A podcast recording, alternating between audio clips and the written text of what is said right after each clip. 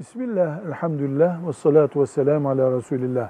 Bir aile reisi haram bir işte çalışmış, mesela banka, faizli bankada, içkili bir yerde, kumarhanede çalışmış, oradan kazandığı haklarla emekli olmuş ve ailesi onun sofrasına oturuyor, çocukları vesaire.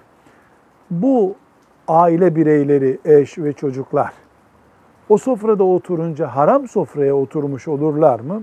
Cevap, hayır.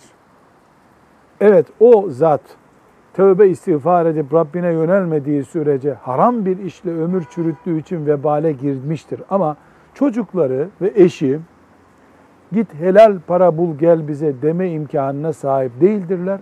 İnşallah onlar mesul olmazlar. Velhamdülillahi Rabbil Alemin.